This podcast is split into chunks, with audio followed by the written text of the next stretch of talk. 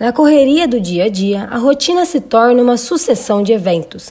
Acordar, trabalhar, almoçar, trabalhar, jantar e dormir, o que deixa pouco espaço para pausas ou outras atividades. É comum ouvir pessoas que se queixam de que o tempo está passando muito rápido. Por outro lado, há quem reclame que o tempo está muito lento, se arrastando. O que de fato acontece? De acordo com Rafael Sanhan Martins, professor de física, a sensação de rapidez ou lentidão do tempo está associada à concentração e à satisfação experimentadas ao realizar atividades cotidianas. E isso acontece quando a gente está usando tecnologia, quando a gente está vendo filme, quando a gente está fazendo alguma outra atividade que demanda muita concentração nossa. Né? Então, assim, quando a gente desvia a nossa concentração para outras coisas que não sejam o tempo, a gente não percebe o tempo passando.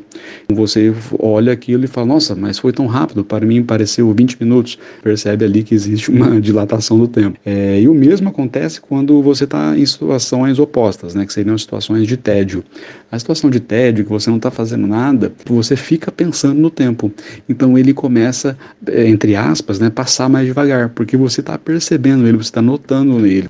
A sensação de rapidez do relógio é sentida especialmente pelos idosos. Segundo Deusilvânia Falcão, professora de gerontologia na Escola de Artes, Ciências e Humanidades da USP, esse fato se deve a uma combinação de fatores psicológicos, sociais e biológicos. Mudanças na cognição, como por exemplo declínios na memória, na capacidade de processamento de informações, podem afetar a forma como os eventos são registrados e percebidos. Isso, de alguma maneira, vai contribuir para a sensação de que o tempo está passando mais rápido, pois as experiências podem não ser retidas tão detalhadamente. E aí, a gente também tem que levar em consideração alguns aspectos sociais, né? Tem uma teoria que foi desenvolvida, é, na verdade, um conceito, conceito de relógio social, que foi desenvolvido por uma psicóloga social, a Bernice Neugarten, em que ela refletiu que as sociedades elas acabam estabelecendo normas e expectativas em relação às diferentes fases da vida. De acordo com essa teoria,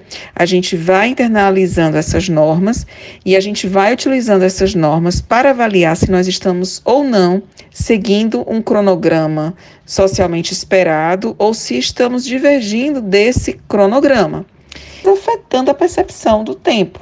Deus Ivânia também afirma que, embora existam semelhanças entre as faixas etárias, a percepção do tempo é única para cada indivíduo. A percepção do tempo, ela é flexível, ela é altamente individual, ela vai variar de uma pessoa para outra dentro de cada faixa etária.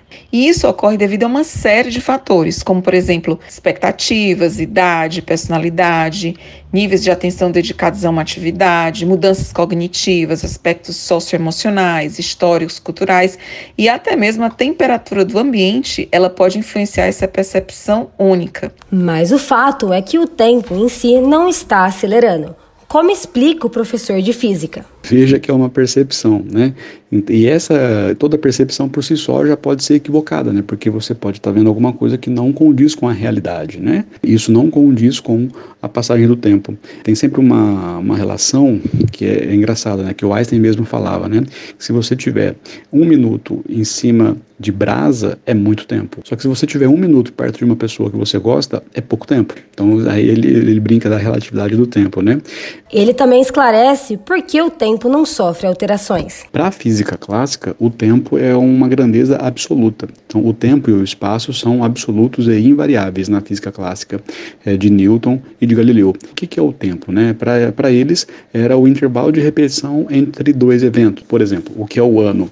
O ano é a repetição das estações do ano. Então você tem quatro estações, conforme você vai ver nessa variação, você tem uma marcação que você pode dizer, ó, passou-se um determinado tempo, passou-se um determinado ciclo, né? Então esse tempo clássico, que é o tempo que a gente vive, ele é invariável, né? Porque ele é estabelecido a partir de, da relação que existe entre um fenômeno que se repete. Acabamos de ouvir Deusilvânia Falcão, professora de gerontologia na Escola de Artes, Ciências e Humanidades da USP, e Rafael Sanram Martins, professor de física, sobre a percepção do tempo. Júlia Valeri, para a Rádio USP.